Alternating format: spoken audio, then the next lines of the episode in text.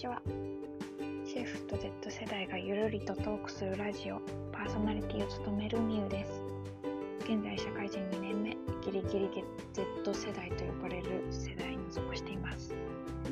今回は第2回になりますが前回に引き続き女子大生のはるかちゃんと杉浦シェフとともにサステナビリティと食についてさらに語っていきたいと思います。今回はフランスやオランダの食文化について触れながらサステナビリティを日本で広めていくためにはどうすればいいかということについて語っていきました。それでは本編へどうぞ。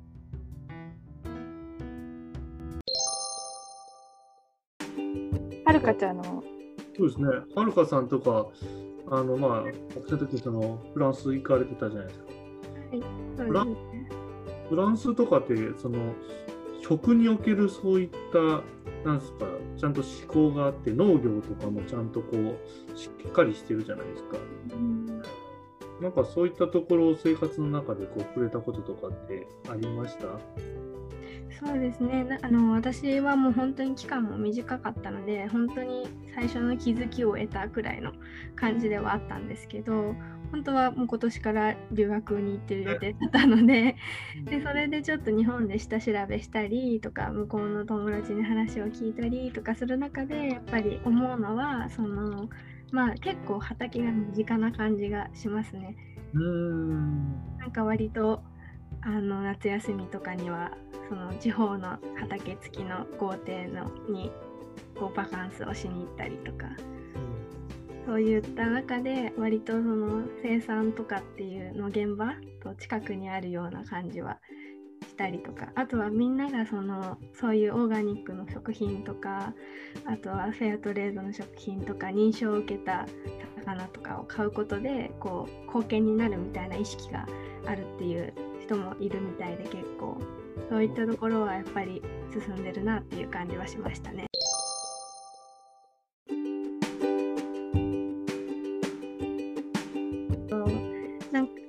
私があのパリに行った時にとっても印象的だったのはあの向こうって毎週末になるとこう普通の道にあ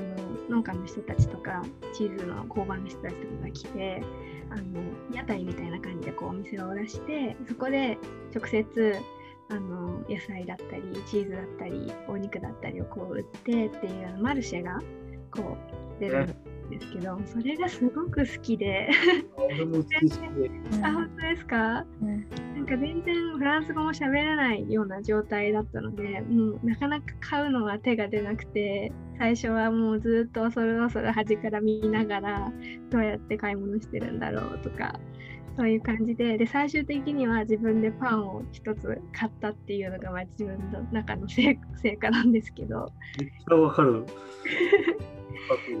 うん。そうなんですよね。その時にすごくなんかこれはあのポップとかでこうあの向こうだと美容って書いてこうオーガニックの意味だったりするんですけどもそういうのが立ったりとかだとか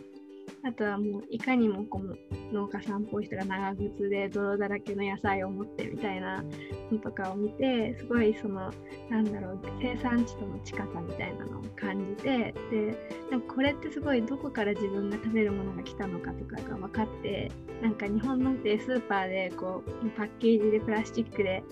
こうくるめられたものを買うよりなんかすごい生きた感じがあっていいなってすごい思って。でそれこそそのコミュニケーションとかも含めてうんそういう経験からすごくなんかそういうのがこう日本でもあったらいいのになっていうところですかね。いや、いいと思います。なんかすごいそのマルシェに対する日本人の憧れっていうのもすごくありますよね。うんなんかそこに行くだけでなんかこう気持ちが浄化されるっていうか、そうですごくこうテンションが上がって、うんなんかその場に一緒にいるだけですごいなんか幸せを感じる、そういった場所ですよね。そうなんですよね。ただ買ってるだけでもしかしたら手間とかを考えたらスーパーで買った方が早いのかもしれないですけどなんかその空間の幸せというか、うん、なんか直接生産者さんと話せるっていうのもあるし割と適当さがいい感じなのもあるよね。そうですね。スーパーにはないちょっと汚い野菜が逆に可愛く思えてしまうみたいな。そうです、そうです。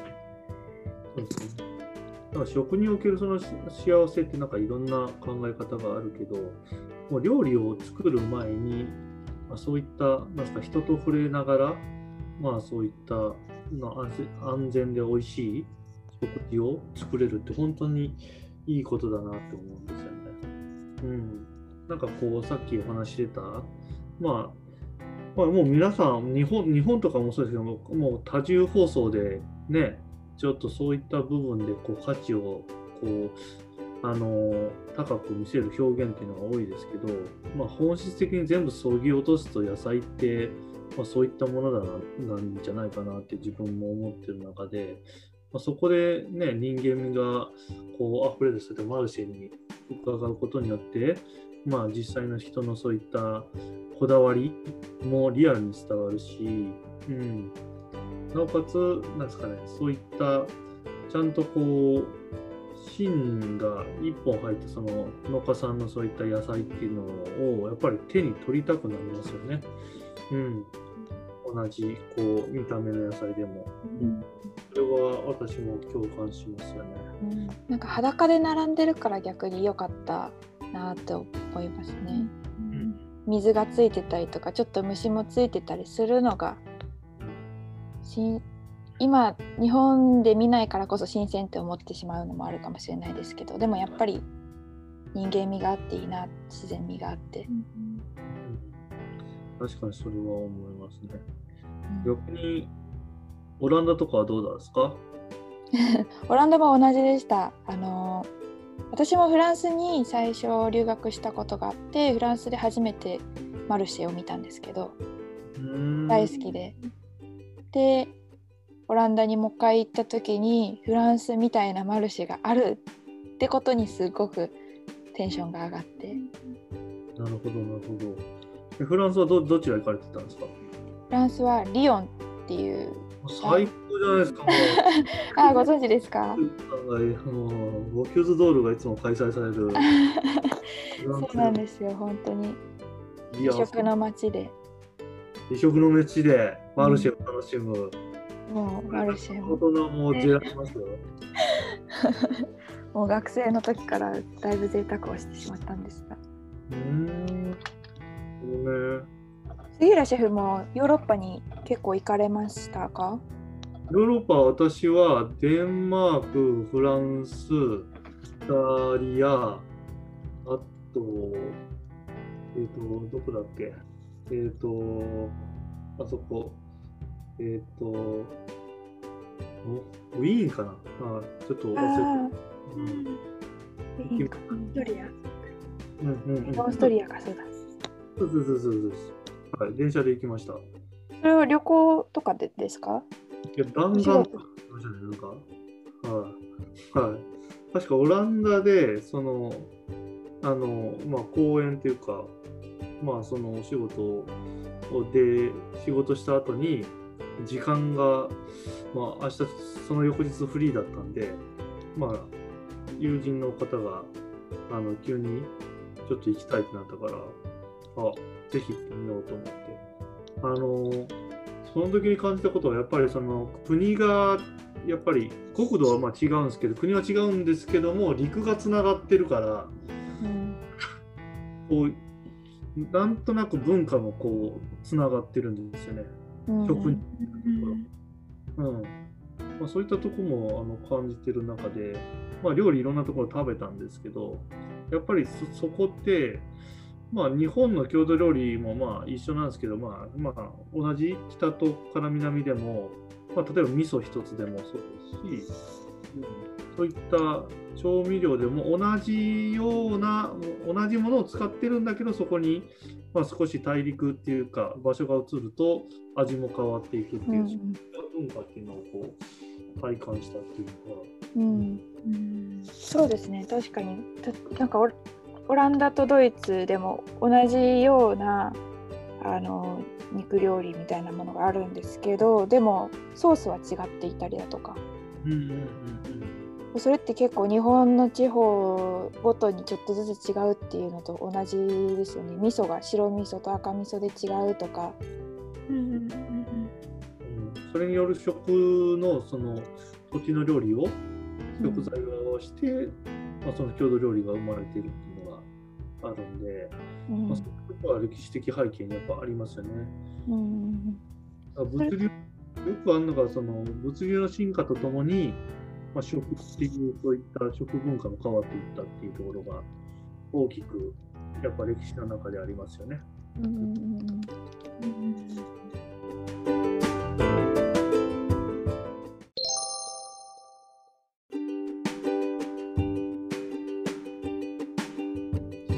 ですね。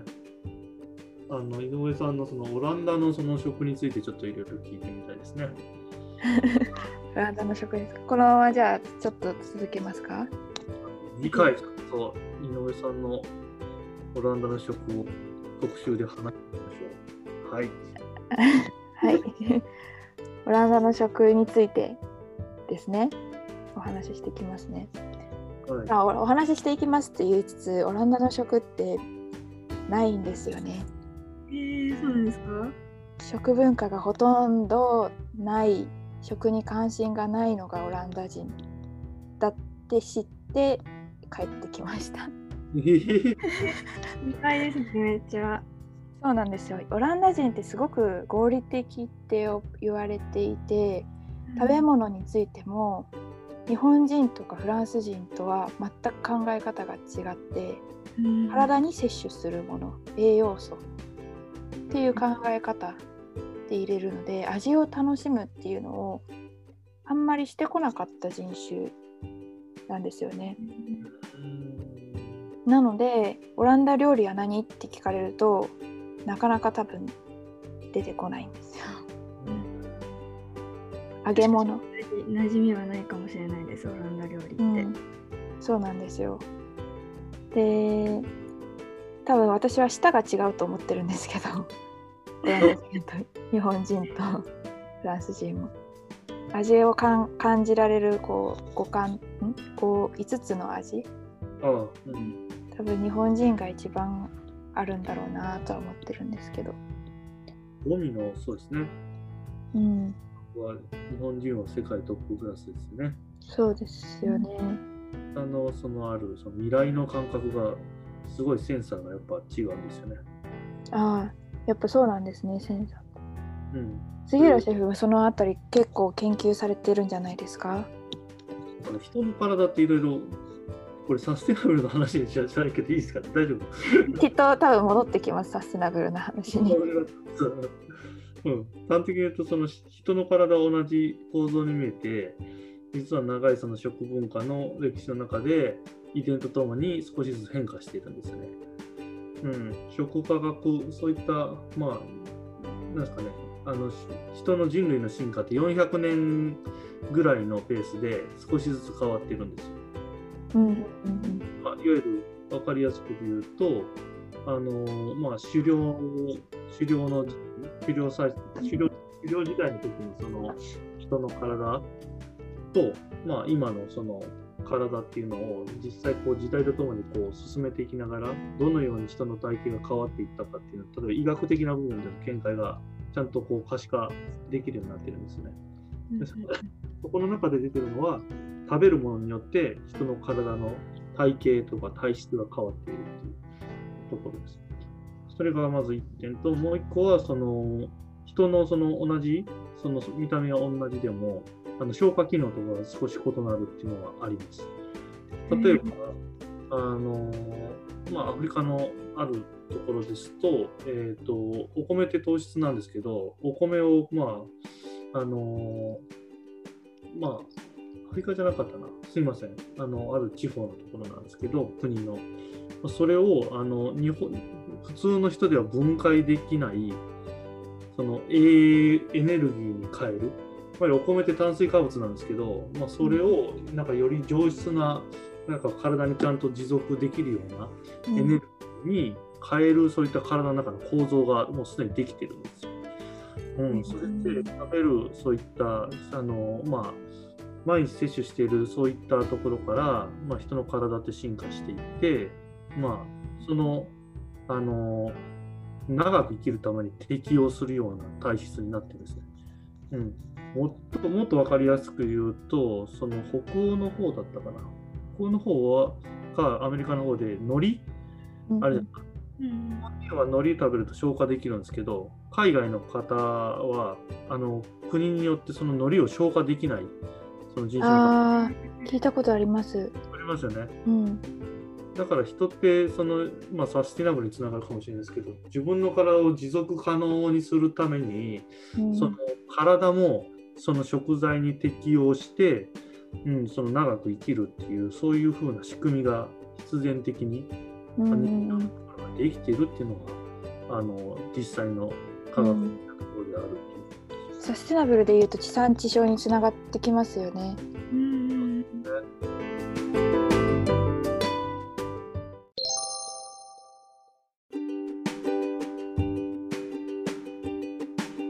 サステナビリティを広げていくっていうことは、どういったことをすれば広がっていくと思いますか ?Z 世代の方に質問です。難しいですね。いや、あの、あまり難しく考えず、こういった社会があればいいなとか、なんかこういったなんかアイディアとかがあったらいいなとか、なんかそういったの思いつきで全然いいと思うんですよ。うん。全然。難しいと思いますたうん。例えば、まあ、簡単に言う、例えばデンマークとかだったら、小学生が考えたアイデアが、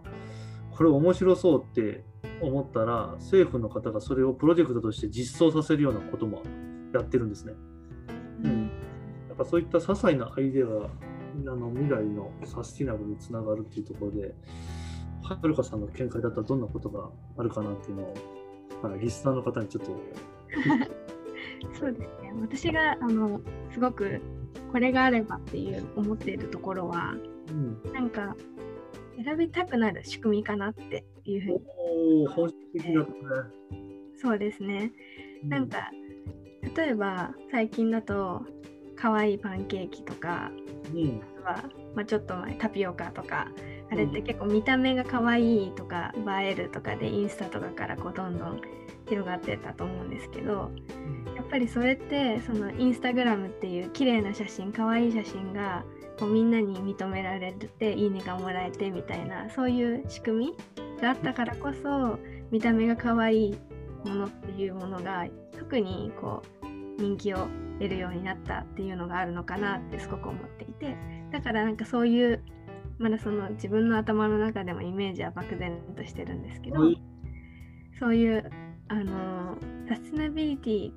ていうものサステナブルなものっていうのを例えば環境に優しいものとかそういうものを選びたくなるようななんか仕掛けみたいなものが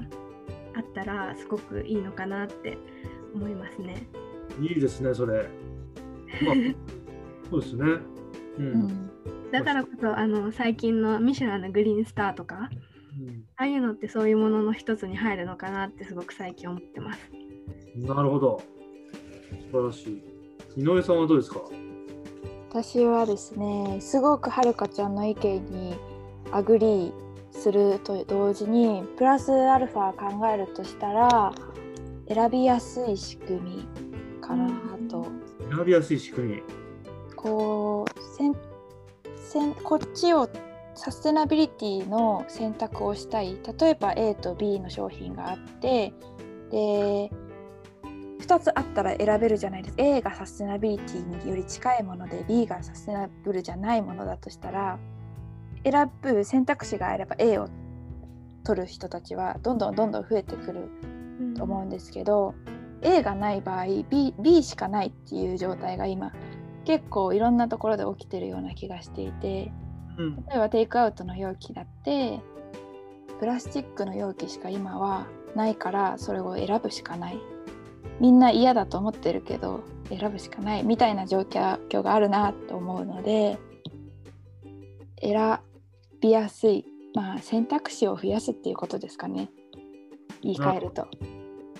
選びやすい仕組みと合わせて、ビジュアルのみ、うん、可視化ですよね。傾いちゃうそうですね。ね。うんいわゆる情報がちゃんとこう分かるような仕組みがあればいいってことですよね。うん。なんかそうなってくるとラベルって一役買えますよねきっと。うん。そうだね。見やすいし、わかりやすいし、広めていく上ではやっぱり大事なのかなっていうふうに思いますね。うんなるほど、なるほど。いや、非常に面白いです。いろんなアイディアがすごく盛り上がってきたところで、うん今回じゃあそろそろお時間になってくるので今回もまたこれで切ろうかなと思いますまた次回も違うテーマを設定して、まあ、続きのテーマを設定してお話を続けていけたらと思いますはい。今回は杉浦シェフありがとうございましたありがとうございました。ございました。またこれからもよろしくお願いしますリスナーの皆さんもありがとうございましたありがとうございますありが。とうございます。